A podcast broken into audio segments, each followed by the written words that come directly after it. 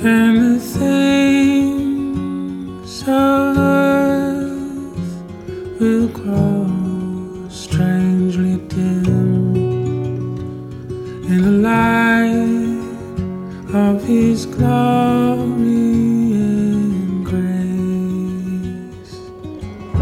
Welcome, everybody, to another episode of Trans Regret Snoopy Presents the Bible. I have a very special guest with me today. I have author Michelle Perez to speak with me about Ephesians 4 and 5. Welcome, Michelle. Hello. How's it going, Snoopy? Just, just wonderful. Thanks for thanks for joining me. yeah. Uh, I hmm. In terms of uh, you you mentioned background earlier. Uh, I co-created the pervert with Remy Boydell, an artist from the UK. We also did a follow-up comic slash zine called The Bronze. You know, book did okay. We got nominated for a bunch of stuff. That was very nice. We did some press. That was very nice. Uh, I've wrote in other things, various gaming mags. I also work on the uh, Working on It podcast with Eliza Gager, my buddy Ruben, my buddy Jake. Uh, they're they're all sweethearts, and they all have to deal with me being a long-winded blowhard, and how you have to deal with me being a long-winded blowhard. Uh, well, I would encourage everyone to go check out Michelle's work, and um, and I was also going to ask you um, tell people a little bit that are listening uh, about your faith background and and if uh, or how faith plays a part in your life today. Okay. I was I was a Catholic. I I'd basically gone through catechism uh, through I want to say mid adolescence.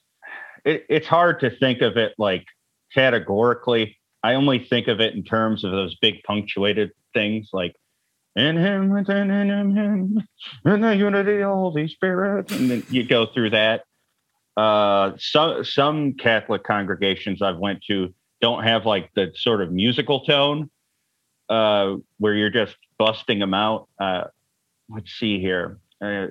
Uh, the the church was St. Patrick's. We had like a Bostonian nun, and we had a uh, very very old uh, Bostonian sort of priest.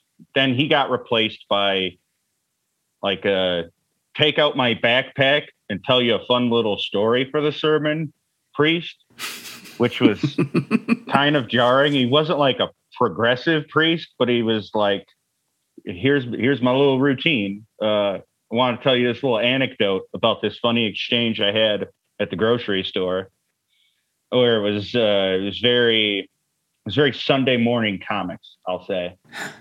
Uh, currently, I am no longer a practicing Catholic. I'd be lying to you if I said my transness didn't uh, play a large part in that, but also, in particular, the larger overarching project of the Catholic Church. I, I believe less in churches and have come to uh, hew towards personal practice of religion. Uh, in my personal life right now, I'm trying to convert to Judaism.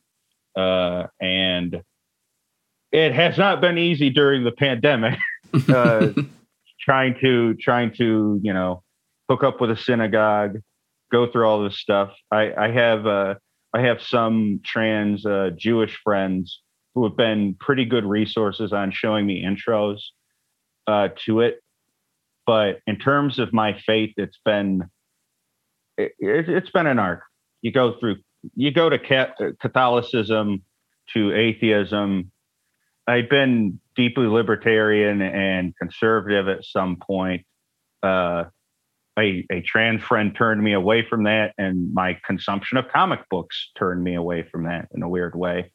And uh, yeah, now now I, I think it's I think it's the groups of people you sort of are around, Snoopy. But uh, do you, would would you say that like sometimes the people you're around could kind of turn you on to an idea? Oh, 100%. And I have seen um, I have seen a significant shift toward Judaism amongst trans people in the last few years. And I mean, I think it's wonderful. Anyone engaging with God, anyone anyone finding a, a prayer routine or a faith tradition that works for them, I think is is a good thing. I mean, I, I was just thinking of when you said that, one of the first things that people outside of my immediate family uh, did after I'd come out as trans was um, I got a message from uh, a friend of the family who is Jewish and sent me um, a little excerpt from a Jewish prayer book. And this is actually a prayer for transitioning gender. And I can read Whoa. that if you don't mind if I, Yeah, I go that. off. Um, it says, May the one who blessed our ancestors, Sarah, Rebecca, Rachel, Leah, Zilpah, and Bilhah, uh, Abraham, Isaac, and Jacob, bless me as I enter into this new chapter in my life. The world was not formed by a single act. Each and every day, God renews the work of creation. May God grant me the strength to constantly renew my own creation. May I open my heart and mind to continuous growth, unexpected change, and the perpetual unsettling, liberating expansion of being alive. May I have the courage to name and to sanctify this moment of change that is shaping my body and soul in the image of the ever evolving divine. Blessed are you, El Shaddai, our God, the renewing one of the world, who has allowed me to reach this time of transformation. And let us say, Amen. Oh, amazing. Isn't that beautiful?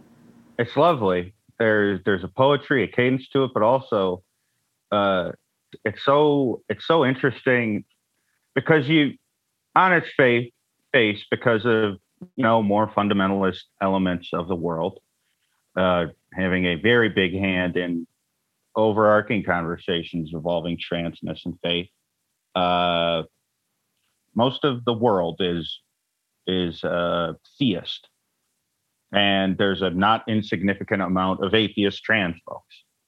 Uh, but what what's interesting in and sort of incorporating yourself into this scheme of things uh, larger than yourself, that change is, is one of the things where we may be able to sort of teach things about people that are not trans, like about themselves, uh, because we we have an incredibly different and specific experience. We have things to offer one another, and these larger institutions, long before us, uh, don't necessarily have to outright negate in terms of uh, dogmatic rhetoric or uh, traditionalism. I don't think it means that the, switch is flipped and uh, everyone's going to be uh, a hundred percent like you know those those sort of uh trans faith based things where it's like a bunch of non-denominational things under one roof Yeah, it's sort it- of like Unitarian Universalism or trans theology through. yeah, I, I I think I get what you're saying. i don't i don't think it's super coherent and so yeah it it will be hit with with the old cringe bat you know the the the, the rainbow cross as it were i i i love so many cringe things that i i can't come down hard on them but i get the lens. I get the lens where it's like there are some contradictions. You're going to have to be honest with your congregation about uh but making that case uh doesn't necessarily mean they will be the lesser for it. And, and in that poem i saw that and, and heard that and felt that uh, that sentiment so yeah sorry. Again long-winded but No, I mean the the um, I feel like Judaism was one of the um, one of the earlier um, kind of adopters of a sort of trans affirmation uh, in more progressive circles. Like even progressive Christianity didn't really catch up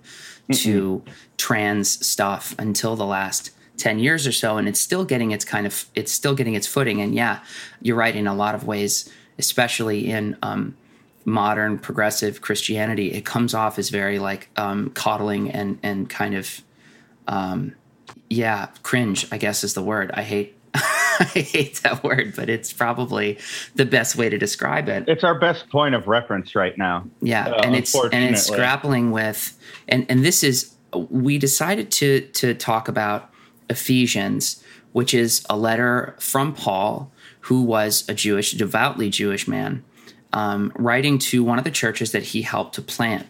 uh, he was there for three years helping to plant this church and help it grow. And um, there was some, I was reading a little kind of summary on this, and there was some speculation as to why it was that Paul's letter to them seems so generic. He's not specifically um, mentioning many of the things that, you know, that happened while he was there so much as he's just trying to give them like a general um, rhetorical basis for well here's how we ought to be acting. And and a lot of paul's letters are like this. They're they're largely like instructive reassuring but also kind of like uh, condemning where where it needs to be. And mm-hmm. um, and very moralistic very very intensely like i see how you're operating in this way and you need to knock it off. Um, ephesus was um, a place where there was still a good bit of deity worship. There was an idol there. There was a significant um, temple to Diana, who was also known as Artemis, and hmm. um, she was still being worshipped uh, regularly and significantly in Ephesus. And so that this letter deals a little bit with that, but the part that we're going to be focusing on is about creating a new life in yourself and mm. forgiving others and and loving others through uh, through truth, through grace, through um, kindness, which I think yeah. is a message that um, really resounds with me as you know we all struggle in this world with um, people doing wrong by us and, and and not treating us well. I was gonna say, uh, yeah, I I don't know if you should open with this or I should open with this because so there's a very real basis for this discussion between me and Snoopy. Um, I'm not gonna like fully crack open all the air quotes deep lore, but so at some point or another, the trans regret Snoopy account had a very different permutation in the past that I had a very intense beef with.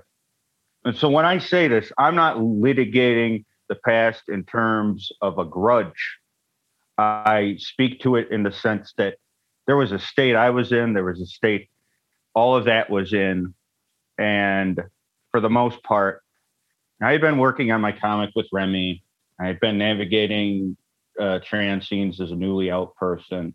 And in the years before, there was sort of a Tumblr thing where a lot of trans people operated out of and like posted to and were very big reblogging groups uh, where it was not just regular run of the mill air quotes trap people posting hardcore pornography was also people of different experience that dipped into uh, various subcultures. Now, a lot of that deflated as time went on, and a lot of these people would move on to Twitter. Internecine conflicts would abound, uh, and trans regret Snoopy and I beefed big time. I didn't know some things about it uh, and I only learned them recently. But I, I'd listened to your pod, and I I heard your voice. Right, I, I spoke to you on the phone about this before, and you sounded incredibly young. So when the the time that the beef had happened, and how mad I got at the artwork, and how mad I had gotten at what I viewed to be a very destructive uh, way of looking at the world was was pure animus on my part, and then you would have had to have been very young at the time, and cutting your teeth in the ways that I was cutting my teeth in online uh, spaces or whatever, and I I felt like a deep sense of shame, and and we spoke, and you were a human being uh, with motivations and places you came from that I I didn't understand. And to make those quick judgments in the moment uh, and to try to suss out a completely coherent worldview from from only external and very destructive yes uh, forces uh, it, it it didn't encompass the entirety of who you were or or as much as I've been able to through through speaking to you, uh, try to understand that. And I I felt like I was just walking on air after we just squashed it because it you know, like in many ways, I see myself in you. I, I see I see the the sort of arc. I I, I had told you when we spoke on the phone that uh, that you probably didn't even know when you were doing the things you did, because I think it hews towards maybe this thought within trans thought where it's like, you know, maybe we do owe ourselves a little bit of internalized trans misogyny, just as a way to express a deep sense of alienation with the ceiling of what we're allowed in the world. Yeah. And being able to say that, I, I, I think there's a fine line. I feel like there's a way to articulate that where it isn't uh, done in like a gang stalking slash externalized and destructive way, which was one of the reasons the beef existed. But also, the more I'd spoke to a lot of trans people, they weren't operating from the same premise as I was and didn't know a lot of the things I did. And that their expressions of this deep sense of alienation and and and hatred and self-hatred weren't things that were coerced into them. They came by it on their own. I made the mistake of individualizing that. And instead of saying, what world produces that? What external coercive forces make people cloistered, make people turn away from one another? And if I believe what I believe, I have those are the people I have to turn to. I I felt deeply happy speaking to you and all of the change that happened in your life it's been a pleasure to like turn away from from destructive tendencies I've had uh, and be able to speak with you. And we have so much common ground. I never thought it was possible. Uh, so yeah, yeah. Sorry, this is like the this is like 40 minutes. I'm sorry. no, we really we really do share. I think a lot more than either of us anticipated. And in talking to you, it became clear to me that like we do better by uh, each other at all times when rather than um, lashing out when we feel hurt um, mm-hmm. trying to strike up a conversation with someone that maybe you didn't think that you shared anything with or had anything in common with and then all of a sudden it's like wow actually you know certain things conversation you just get into it and it clicks and and i just want to say like personally michelle like as as as uh I, I feel this and I get kind of emotional when I think about it, but I feel this like deep sense of regret for how like mean that um like I was a part of this. I'm this, biting um, my lip so hard because you're saying something so serious, but I'm like, this this is just like you, huh? Trans regret Snoopy. oh, I'm I, sorry, go on. Thank you. I needed to break that. Um, uh, basically, I just wanted to say that I'm sorry and uh, I, uh, I'm I'm sorry for for for for the I got so self righteous. I got so self righteous and caught up in these rhetorical victories we think we get over one another, and we think, you know, that's that's it. I've I've made this definitive statement. Others nodded in agreement. Do our lives change for the better?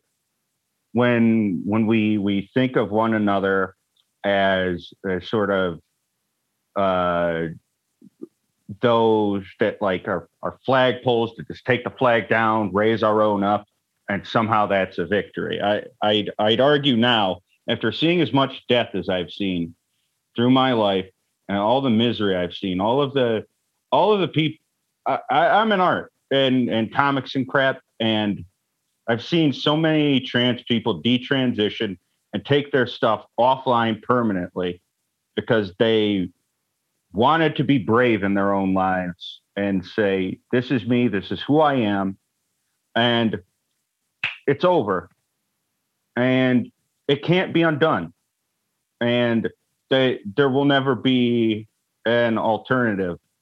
And the sense of stake is more real to me the older I get. I don't want any more enemies. Hmm. I don't want any more walls between people. Those things prevent uh it's kind of a bigger bigger uh not, not bigger than Christianity. I'm not trying to own you. Uh the, concept of, of, of Satori of of greater understanding. Of greater understanding uh that will come at great cost. But uh, the outcome is you you were able to try to as best you can. Place yourself in someone other someone else's shoes and uh, the the motivations that led them to where they are. And some of them were earned some of them were instilled uh, and some of them they had no choice. And when we come together, we're able to allow ourselves to have more choices. And the the beautiful thing about thinking of, of this as it relates to religion is that you seek a commune in something greater than yourself, something that will persist beyond your death and beyond the worldly. Uh, this is this is the opposite of destructive acts. These are the acts of creation.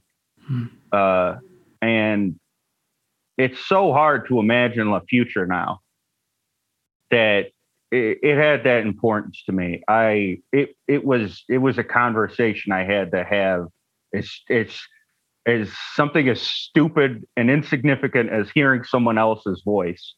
Uh, but it, but I, I I thought about everything that led me to where I was, and I felt foolish. But I mean, what's good now is uh, that yeah, yeah, those those conditions, those fears, uh, when you speak to someone and you you try to get across uh, where you were coming from, like there's so many possibilities now, and I think that's where I want to, that's the only place I want to live now.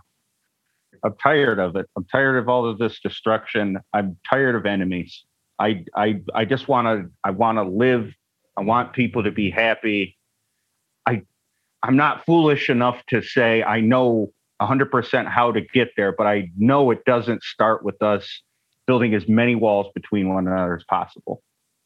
Oftentimes, the things that we think are moral victories or the things that vindicate us because of you know perceived like codes that we've kind of set up within our social stratum or whatever um, those victories are insignificant in the grand scheme of things because typically like you said what they do is they build walls between us. And there is nothing that um, regardless of what your your religious beliefs are Christian, Jewish, Muslim, uh, Buddhist, whatever, the the um, the unifying spirit of the world is pleased when people within the world are unified, when people within the world are um, are brought together rather than separated.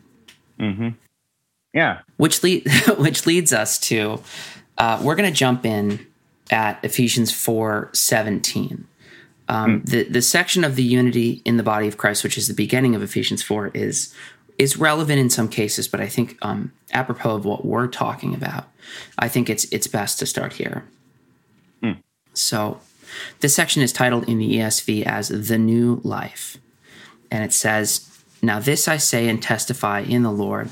that you must no longer walk as the Gentiles do in the futility of their minds. They are darkened in their understanding, alienated from the life of God because of the ignorance that is in them due to their hardness of heart. They have become callous and have given themselves up to sensuality, greedy to practice every kind of impurity. But that is not the way you learned Christ. Assuming that you have heard about him and were taught in him, as the truth is in Jesus, to put off your old self which belongs to your former manner of life and is corrupt through deceitful desires, and to be renewed in the spirit of your mind, and to put on the new self, created after the likeness of God in true righteousness and holiness.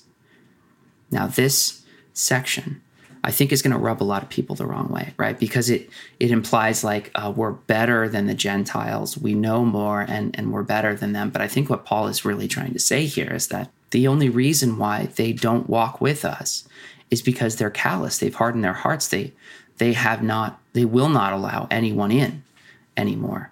They've given themselves over to uh, to what they see as their God now, which is like you know. Um, uh, indulging in certain things, be it, uh, I think that the word here is sensuality or greed. Um, mm. Yeah, but, yeah. You would say you would say, and I guess depending on how traditionalist one is in their faith, uh, you you'd kind of make the casual association in your mind with sort of a, a libertine mindset. I think in in our in our little subculture or whatever, you'd you'd kind of maybe map that to uh, being lustful, uh, being being beyond just like uh, maybe maybe aesthetic being part of why you have to make money, uh, and instead like no, you've bought into it. You you are you are you are you've bought into it and you you believe it in earnest, and it's not a way to like make money. Let's say like I don't know, sex work here, but but yeah, it's it's weird thinking of uh, building up, yeah, callousness, uh, your preconceived notions of people. Uh, if you have like a narrative, you have a narrative of who you believe that person is because you're just operating off of uh, you're operating off of sort of superficial ideas of the person.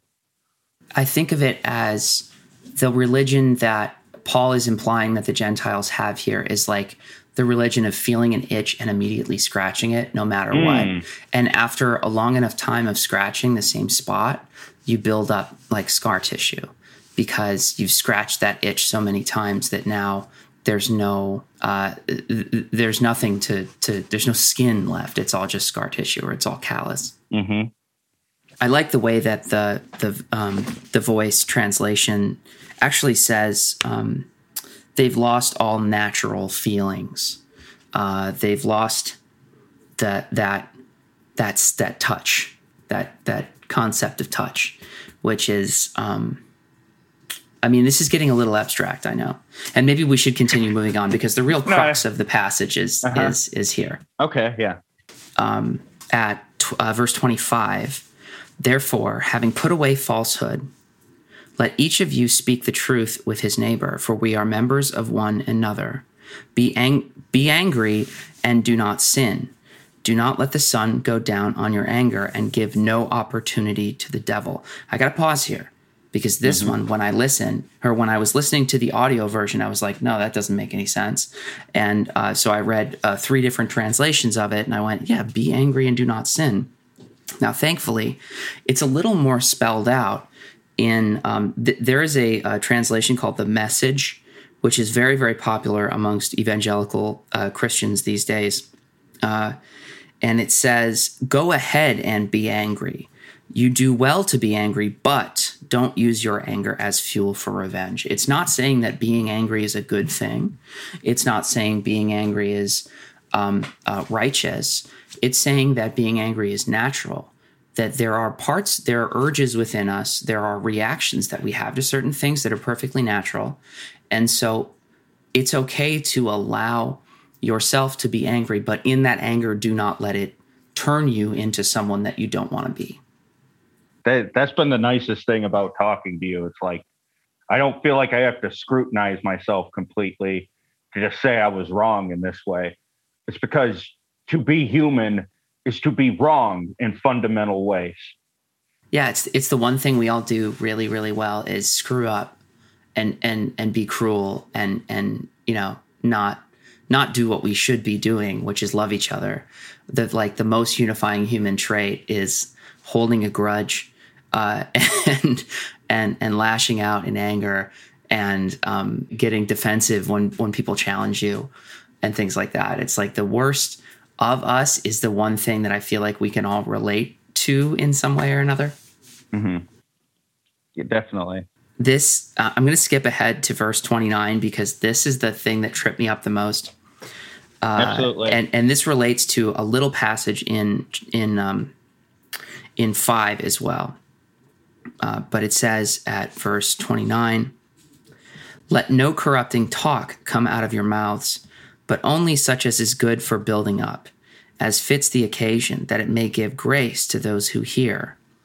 And do not grieve the Holy Spirit of God, by whom you were sealed for uh, the day of redemption. Let all bitterness and wrath and anger and clamor and slander be put away from you, along with all malice. Be kind to one another, tenderhearted, forgiving one another, as God in Christ forgave you. Ooh. Yeah. You you give me at first because I know how I feel, but I, I want to see I, I, how do how do you feel about this? At first, I thought no corrupting talks come talk come out of our mouths, uh, but only such as is good for building up. Is like at first I thought like, oh, is this Paul like railing on on people cursing and, and things like that, uh, which we'll get to a little bit later. But um, but what he's really saying is only speak the things that you think will glorify other people in the eyes of God. Only only talk in ways that will elevate the people around you um, and and and bring them up. And uh, and then of course don't remain bitter when you're wronged. Don't uh, hold on to wrath and anger. Um, don't slander other people but forgive because and this is the crux of i think christianity in general is that like the sacrifice that jesus made is the basis for what we should be learning to do now. Jesus' death was for the forgiveness of sins. So if we don't forgive other people then we are clearly disobeying what Jesus was, you know, instructing us to do. Um, but I think even if you separate this, and this is where Paul, I think, really thrives. There's certain passages in Romans uh, and and in other epistles that he wrote that um, that really could be taken out of the context, even of the belief of uh, you know the the resurrection of Christ and and virgin birth and things like that, uh, mm-hmm. and just taken out. And even if you're just going to to to to harvest these unique portions of his writing, this is good advice. This is just good advice for people. Yeah, because because it, uh, when I heard that, I think my my first thing was being tripped up, and is he like, "Hey, just talk some shit if you want to, but to keep it reasonable." it's like no no, it, uh, your first impulse when you see something dumb uh, will maybe be to respond anonymous. I think, I think my my my process for trying to think about things and unpack things now is, well, I know what that looks like, and I know the outcomes of that. Uh, I don't I don't think it means be be the make yourself the smallest version of yourself possible and and uh, only speak in a banal way that never offends sensibilities because that doesn't map to the human condition it it it, it is sort of a, a code of conduct in which to say yeah it's prac- it's good practical advice if all the time you would spend uh just sort of making things worse or or sort of centering yourself on making things worse. And we observe this every day. Every day we we see people sort of caught up in that uh, in our personal lives, in our our friend groupings, in and I don't just mean online. Uh, one of the best things about like being off of Twitter for like a year and a half was I I I gotten into local scenes. Like I don't dance, but it was cool hanging out with like a bunch of queer people dancing and like low stakes. No, no one was, no one seemed to have a sense of hyper vigilance. No one was looking over their shoulders. I can't describe to you how insane that felt. Like uh, after basically never getting that in my mid to late twenties, as a lot of this had happened. I'd been transitioned for like five to six, going on seven years now.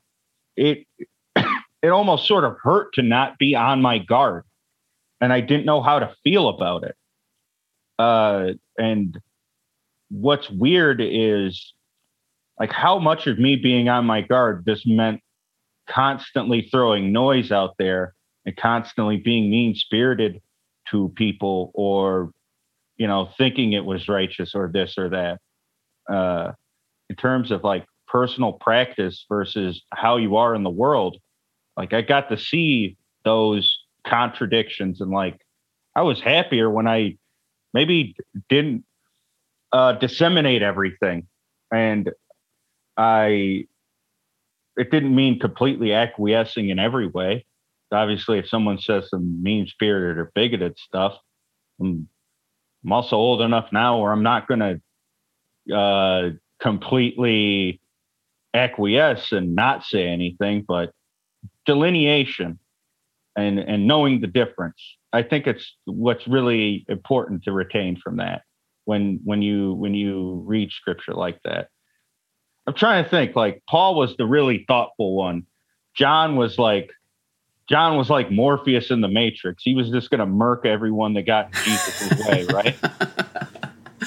yeah, I mean, each um, John was uh, was actually a um, a contemporary of Jesus. Paul was around when Jesus was alive, but Paul was a Pharisee who actually condemned Jesus while he was still alive. He wasn't converted until after Jesus died. Whoa! So, Paul was a hater. Yeah, he was. A, he was a hater big time, and um, this and is he, great context. Wow. Yeah, he he he realized the the uh, the um, the ill of his ways, and and he repented, and he actually had some sort of uh, prophetic visions um, that like Jesus came to him and spoke to him, and then obviously the work that he did, which is largely um, largely laid out in uh, the book of Acts, where um, Paul and a number of other uh, followers, apostles of Jesus, go out and start all these churches.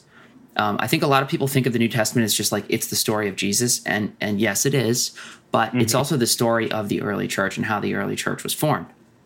So, um, so Paul has this very intense intellect. He was um, he was an expert in Scripture in the Jewish tradition, but he wasn't. Um, uh, you know, he wasn't a, a, follower of Jesus or a follower of the way until after uh, Jesus died. So, of course, being like most born again Christians or, or most late in life converts, he comes to things with a fervor that is uh, hard to replicate. If you've been practicing something for 20 years, your fire kind of gets pulled out of it a little bit. But he was like, this is fresh and we've got to rock on this. We've got to go.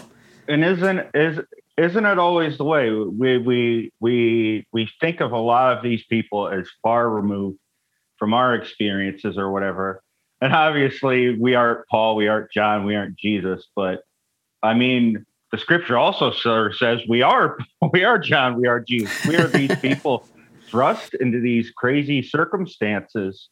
Uh, all of these, all of these, these conflicts that then map to these actions in our lives. And yeah, uh, we would like to believe that you know these are just abstractions or this or that, but like there there are historical there are historical precedents and scientific precedents set that a great deal of these people were real, if not all of them. Uh, maybe maybe the the outcomes or this or that or what what we map to sort of holy events where God directly intercedes and we see the I don't know, Magic the Gathering style stuff of the Bible sort of play out. Uh, and, you know, our our minds would just sort of, I say Magic the Gathering because I think of like what you would see in fantasy or this or that. Uh, and some people differ on their views of that. I get that. I, I wouldn't say to be insulting, but uh, yeah, a lot of this is just also conflicts within the world and and premises, and also, yeah, like like Paul is saying here, uh, you know, diffusing conflict is an option you can have. You can you can actually uplift one another. It doesn't have to all be destructive. You can you can, God forbid, love someone yeah, there there were very few people who were um, who were uh, actively participating in miracles Mm-hmm. after after Jesus uh, after Jesus died. Uh, although there were some in the Book of Acts, you, you do see some you know people who are sick who are healed, the blind that can see again. You see that sort of thing, but largely. It's like the foundation of the Christian church was just to unify Jewish people and Gentiles under the story of Jesus and under the message of Jesus' ministry, which was kind of this I mean it was a very real ministry. He had lots and lots of people that would that would follow him around and listen to his sermons and and watch what he had to say and listen very closely and intently to his messages because and regardless of what your take on this is, I, being a Christian, do believe he was the Son of God and he had this connection to God that no one else will ever have. But mm-hmm. Even if you don't believe that, uh, Muslims still believe that he was a prophet. You Yeah. know, and and there are large groups of messianic Jews in the in the country that believe that Jesus is Jesus was uniquely stationed in the the the existence of God. Yeah, yeah. I mean, I mean, I would say, I would say only to that. Uh, the the only thing because of its unique history within America, there are, there are people within Jews for Jesus that I I fundamentally disagree with on on the premise that like a lot of it just means you're sort of de facto Christians, and so you exist sort of a, as a rhetorical wedge. I feel like this works contrary to the idea of like holiness. I dislike gen- generally uh, wedge issue identitarian ideology. That is such a mouthful of crap, but uh, it is it, it is because a lot of that sort of thing is predicated on on just sort of final holy wars. One one one set of believers finally having definitive uh, uh, victory over the others. I don't know if this is a reveal, but in terms of uh, what you spoke about, in terms of your your overarching view of religion, have you ever spoken about like sort of being a universalist? Am I outing you? Am I Uh, outing no, no, I've, I've Snoopy? no, you're not pulling back any any curtains or anything. Oh, I think I've been pretty clear about cool. about the um, my belief that uh, good good people who do good are inherently following the teachings of the Bible and the teachings of Jesus, and so uh, everyone will have a chance to be saved. And I I really don't think that um, that the holy war. I can't. The holy. we we don't seem to ever have any good outcomes from holy war. it's never We done have- well. we never have good outcomes from war. Can, can you imagine? Yeah, it's like killing a bunch of each other doesn't actually result in in something good happening. Yeah, it's like, all right, well, we've killed 600,000 to maybe 1.2 million of you. Sure hope no resentments fester. uh, sure, we're never going to come back to this one again. And it's like, I mean, yeah, it, it, it's also, I, I could also say that uh, lackadaisically, but then people still have to live with that, those resentments or this or that. What has been interesting about exploring religion uh, is commonality of experience and also that a lot of people within that uh, within that experience can can sort of uh, can sort of look beyond the immediate worldliness of things can look beyond the self in the here and now and can can say you know i'm I'm I'm just I'm just one person.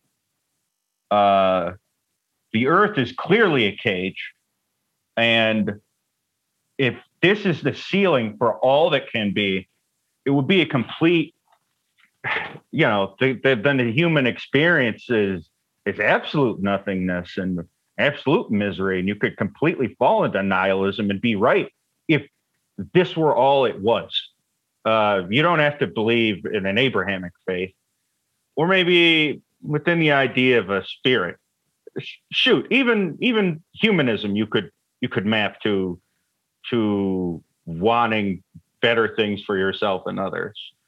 Uh, to to simply only be in the world on its terms when its terms are so cruel and alienating and uh, never focus on good outcomes, but that they're they're anecdotal and they just they're just loaded in this hopper and you're all in you're all flowing down this river and that there's no control. It's just constant friction. It's that's nothing to aspire to. That's nothing to uplift. Uh, i i you know if this world were the best it can get uh, surely you'd want something better than that right? Yeah, I think I've said this on the show before, but like other but, people who uh, who know me and don't necessarily align with my um, my recent uh, conversion to Christianity and my religious beliefs now that have stated things like, "I don't know how you could believe in something like that," and my retort has always been, "I don't know how you couldn't believe in something like that," because if you don't have something else to uh, to look to for not just moral guidance, but for like a unifying energy, um, for um, uh, for help in uh, resolving unresolved issues, for help in um, reconciling irreconcilable things, for a purpose in life larger than yourself. If you don't have that, then yeah, I mean, y- your life is literally meaningless. And, and how could that possibly be a good way to live?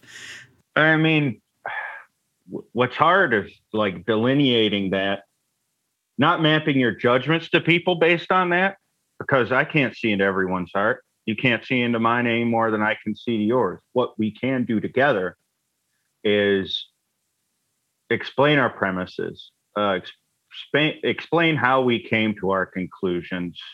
You won't have a one to one understanding. I try to do it through my work.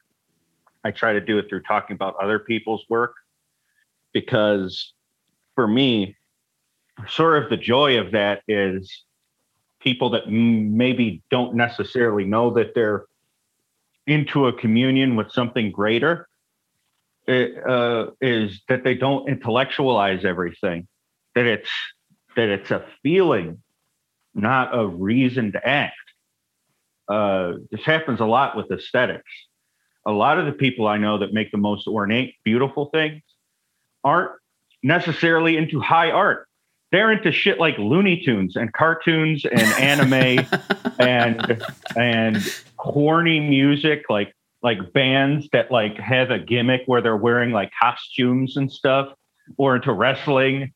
Like and uh, it's emotion and it's like raw nerve connection to things where where they they if they can't feel uh, an affinity for long-standing institutions there's an impulse to maybe create their own and and sit in communion with others doing that which i mean you know obviously politically there's a billion ways you could take that. That's well you think you're coming to that conclusion but it's actually capitalist coercion blah blah blah. These are people living in the world dealing with the world on their terms.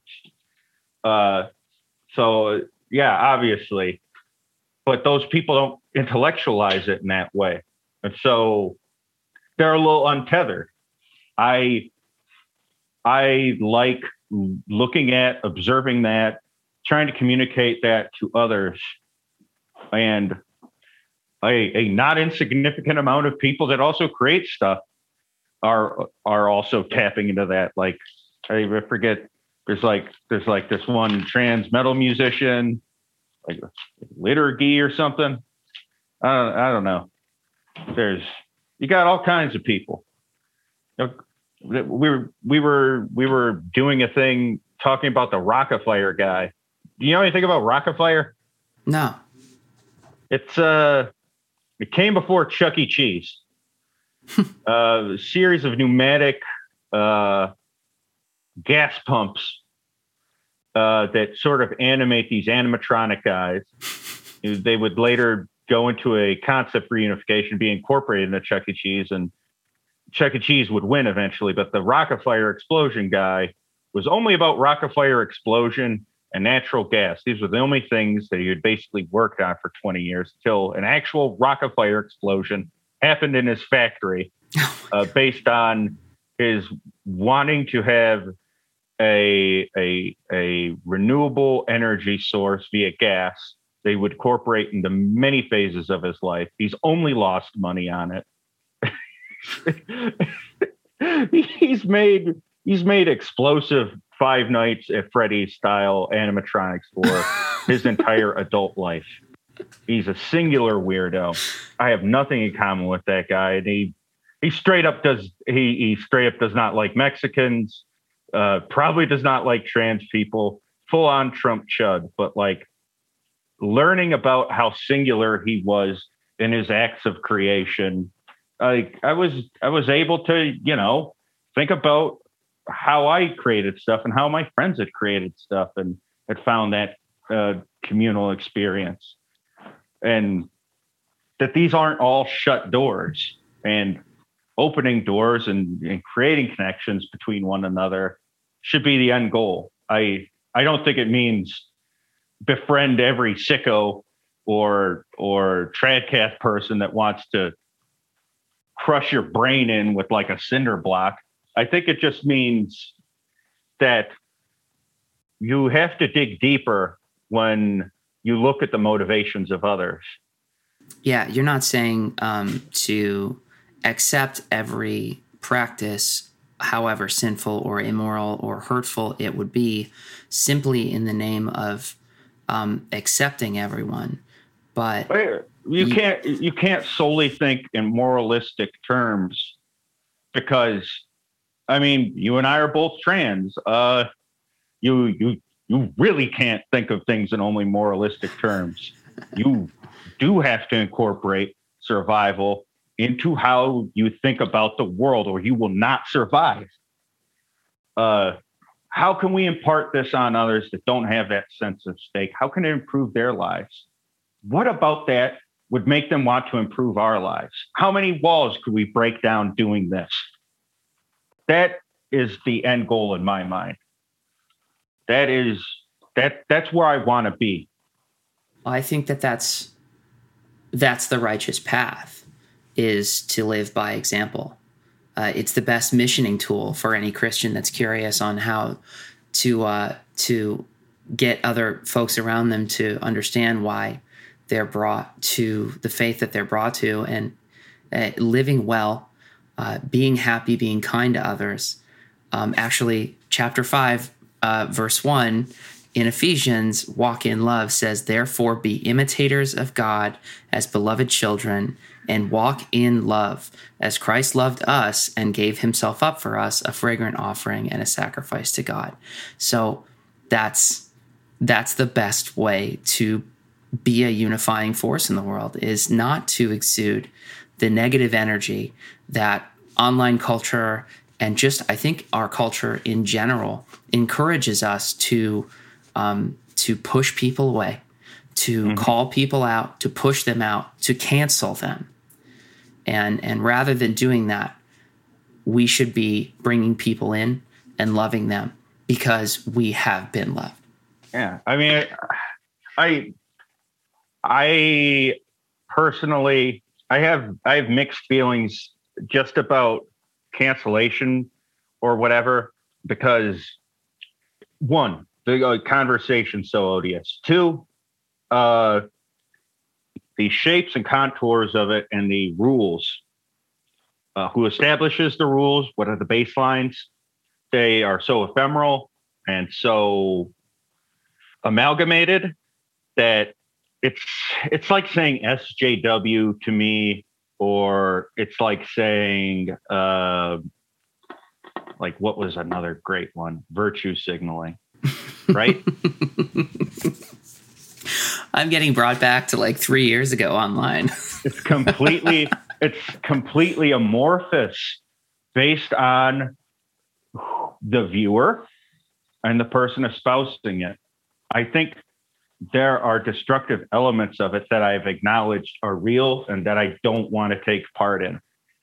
Uh, the the the messaging, the rhetorical messaging, and the fact that the places in which the conversation uh, has permutations are a lot of algorithmic and artificial inducement, meaning we thought we arrived at our conclusions about this on our own terms.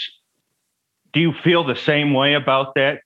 Will we, will we feel the same way about this five years from now? Especially when we look at the media conversations evolving that or this or that. It's again why I'm thinking about larger standing into er, institutions bigger than our current moment. It's why I've looked at philosophy. It's why it's why I've looked at art, uh, because you need to dig deeper. The problem with the cancel culture discussion is that it's a bunch of people thinking in incredibly worldly terms, uh, and thinking it incredibly moment to moment terms. When you know this shit won't matter next week. This shit won't matter two weeks from now. Uh, but what what we've talked about, yeah, how do we live with one another? The harder question. Uh, and that's the thing. When you when you spoke earlier about your friends that had a great deal of misgivings with you being Christian or this or that, like I get it where they're coming from. But the thing is also to be trans is is that like you're you're you're constantly going to be scrutinized if you are publicly facing it anyway. and if you're private you're still going to be scrutinized and if you aren't you have to hide and that's scrutiny on yourself you're completely captured and you'll have to you'll have to take five extra steps to feel normal versus maybe how you viewed yourself in the past. Or you know i know philosophically people feel different about this but most trans people know there was how they lived before and there's clearly how they lived after. Hmm. and everything else between that is uh not superficial but depends on the person i can't make a universal judgment but the thing is you know to be trans especially when we think about old books like Janice Raymond's The Transsexual Empire, where, uh, yeah, the erasure of trans people, uh, like the erasure of gay people or whatever, will make society better. Like Abigail Shriner's current book, running the same numbers that Janice Raymond's book made. But uh, the thing is, there's some trans affirmation in there in a weird way. And that over time, these people will become bigger losers because we will have made uh, their their bigoted views irrelevant. Uh, I that's that's not me looking for a rhetorical win or whatever. I view it as as bigotry, and I don't look at it as an intellectual lies because they only filter it through culture war. Uh, why does that matter? as we relate it to you and me squashing beef and this or that. I think to be trans in many ways, like being uh, someone of faith, is to hope. And that hope is is a prayer. And to hope and to pray, to want something better than what we look at right now, when you see the stakes when you see all of the inaction, when we see all of this Dickensian mistreatment of one another, all these ways we push one another away and don't hold hands and move together in a shared future. Uh, in order to hope, in order to love, to be trans, to to not want to blow your brains out, looking at the world as it is, is to be delusional. And the thing is, Cornel West talks about this, and I'll, I'll probably show the, the quote again or read it off. But uh, the thing about that is, creation is an act of delusion. Hmm. You have to put eyes on on your view of the world. You have to show it to people, and maybe it resonates with them. maybe it lands flat like a turd. But you said to someone, "This was my view of the world. This is what I I this is my idea. This is what we see together. That's what it is." And the barrier for entry is so low that anyone could do it now. Uh, and the odds are consistently against you. Uh, uh, law codifies uh, mistreatment of you. Uh, people in your own circles, family, family will hate you. Uh, you will hate yourself. No one will ever hate me in the way I hate myself. ever. They will never touch me on that. Uh, which was another way I felt ashamed and why I I spoke with such animus towards you because it, it belied this sort of hypocrisy. No one could hate me the, the way I hated me. And I, I, I still struggle with it. I, I, to be a human in this world, I think when you see all of the awful shit you see, it's hard to just think, what am I but anyone else that just stands by and just watches it happen?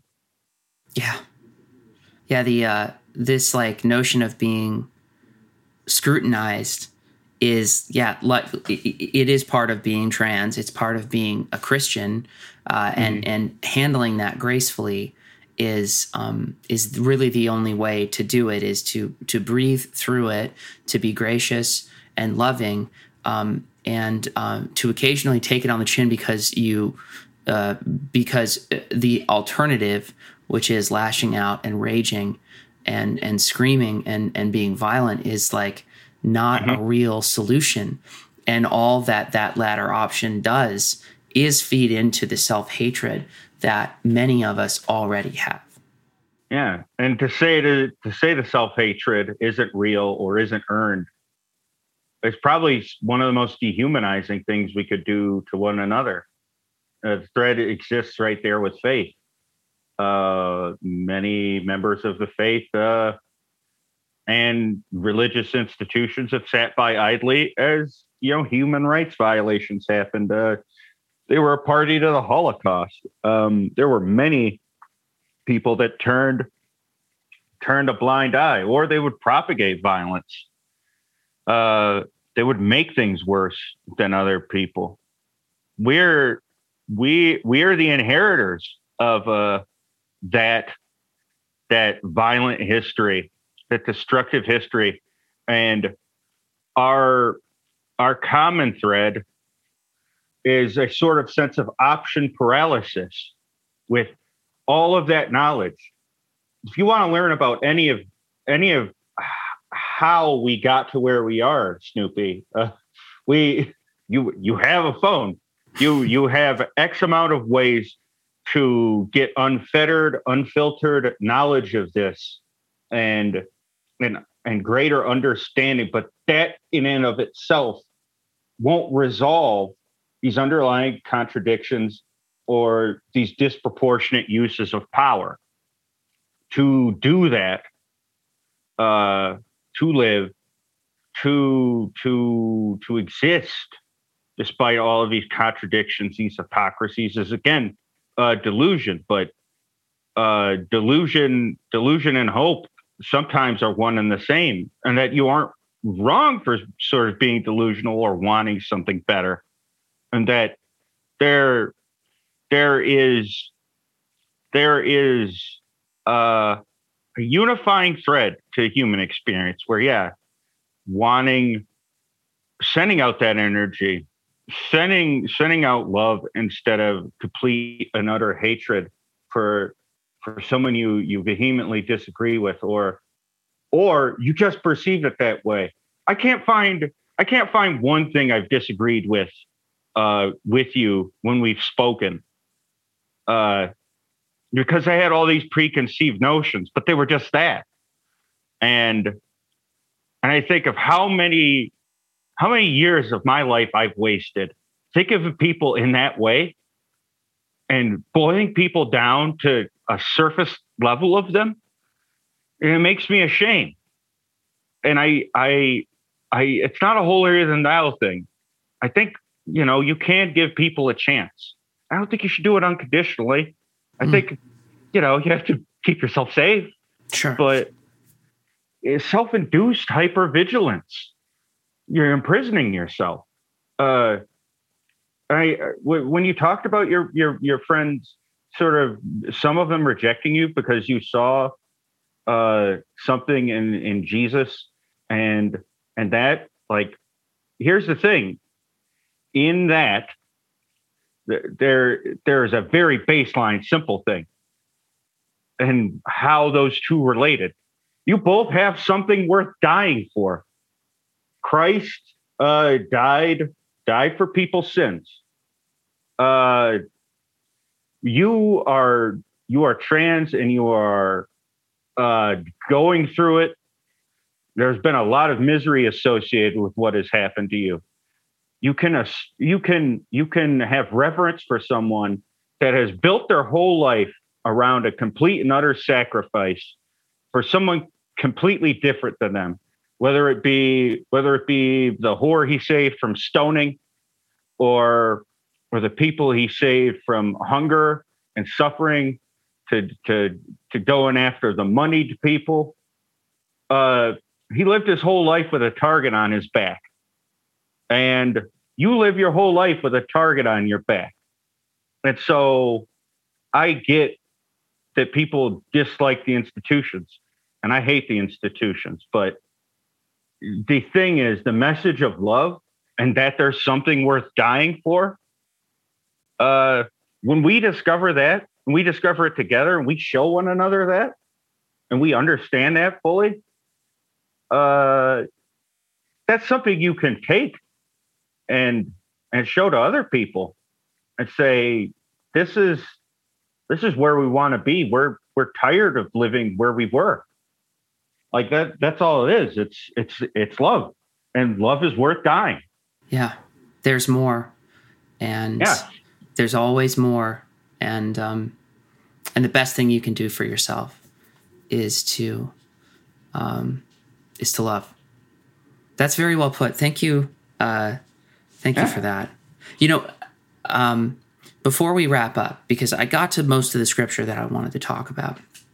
Um, oh god i knew it i'm so freaking long-winded No.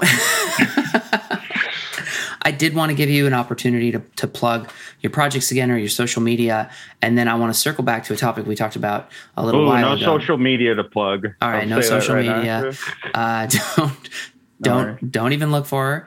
Um, no it's cool um, but um, yeah, check out Michelle's work. I, I, I really just want to extend like my my sincere gratitude for you coming on and and um, having this conversation with me. And, and I'll, th- uh, I'll, th- I'll throw one link in chat one second i think it's uh it's the at for the podcast Oh, part- sure. you probably have to get uh, and what was the name of the podcast again? it's called working on it One Working second. on it. uh there it is Ah, There's, it. There's the at you just throw that in whatever I'll put this. Uh, I'll put a link to the um, the at for Michelle's podcast, working on it, into the show notes as well. Hmm. And um, you mentioned a little while ago holy wars. We were talking about um, the the ways that people uh, fight each other over faith when when it sort of misses the entire point. Um, today is actually the feast day of Saint Robert Southwell, who was a Catholic uh, priest in England in the 16th century. And in um, 1595, he was tortured and killed for being a Catholic priest Ooh. in England. And so, in the tradition of um, continuing uh, the poems that I read at the end of every episode, I thought it appropriate to read one of St. Southwell's poems.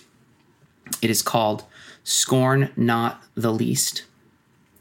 And there's a lot of uh, sort of Middle English stuff in here. So if I um, mangle this, I'm very sorry. Uh, I was gonna say I would offer to read it, but I I have not shut up. So like, it's all you, baby. It's all you, Snoopy. I'll do my best. Uh, where wards are weak and foes encountering strong, where mightier do assault than do defend, the feebler part puts up and enforced wrong, and silent sees that speech could not amend. Yet higher powers must think, though they repine, when sun is set, the little stars will shine. While pike doth range, the sealy tench doth fly, and crouch in privy creeks with smaller fish. Yet pikes are caught when little fish go by. These fleet afloat while those do fill the dish. There is a time, even for the worm to creep and suck the dew while all her foes do sleep. The merlin cannot ever soar on high, nor greedy greyhounds still pursue the chase. The tender lark will find a time to fly, and fearful hare to run a quiet race. He that high growth on cedars did bestow, gave also lowly mushrooms to grow. In Haman's pomp, poor Mardochaeus wept, yet God did turn his fate upon his foe. Then Lazar pined while Dives' feast was kept, yet he to heaven, to hell did Dives go. We trample grass and prize the flowers of May, yet grass is green when flowers do fade away. Thanks, everybody.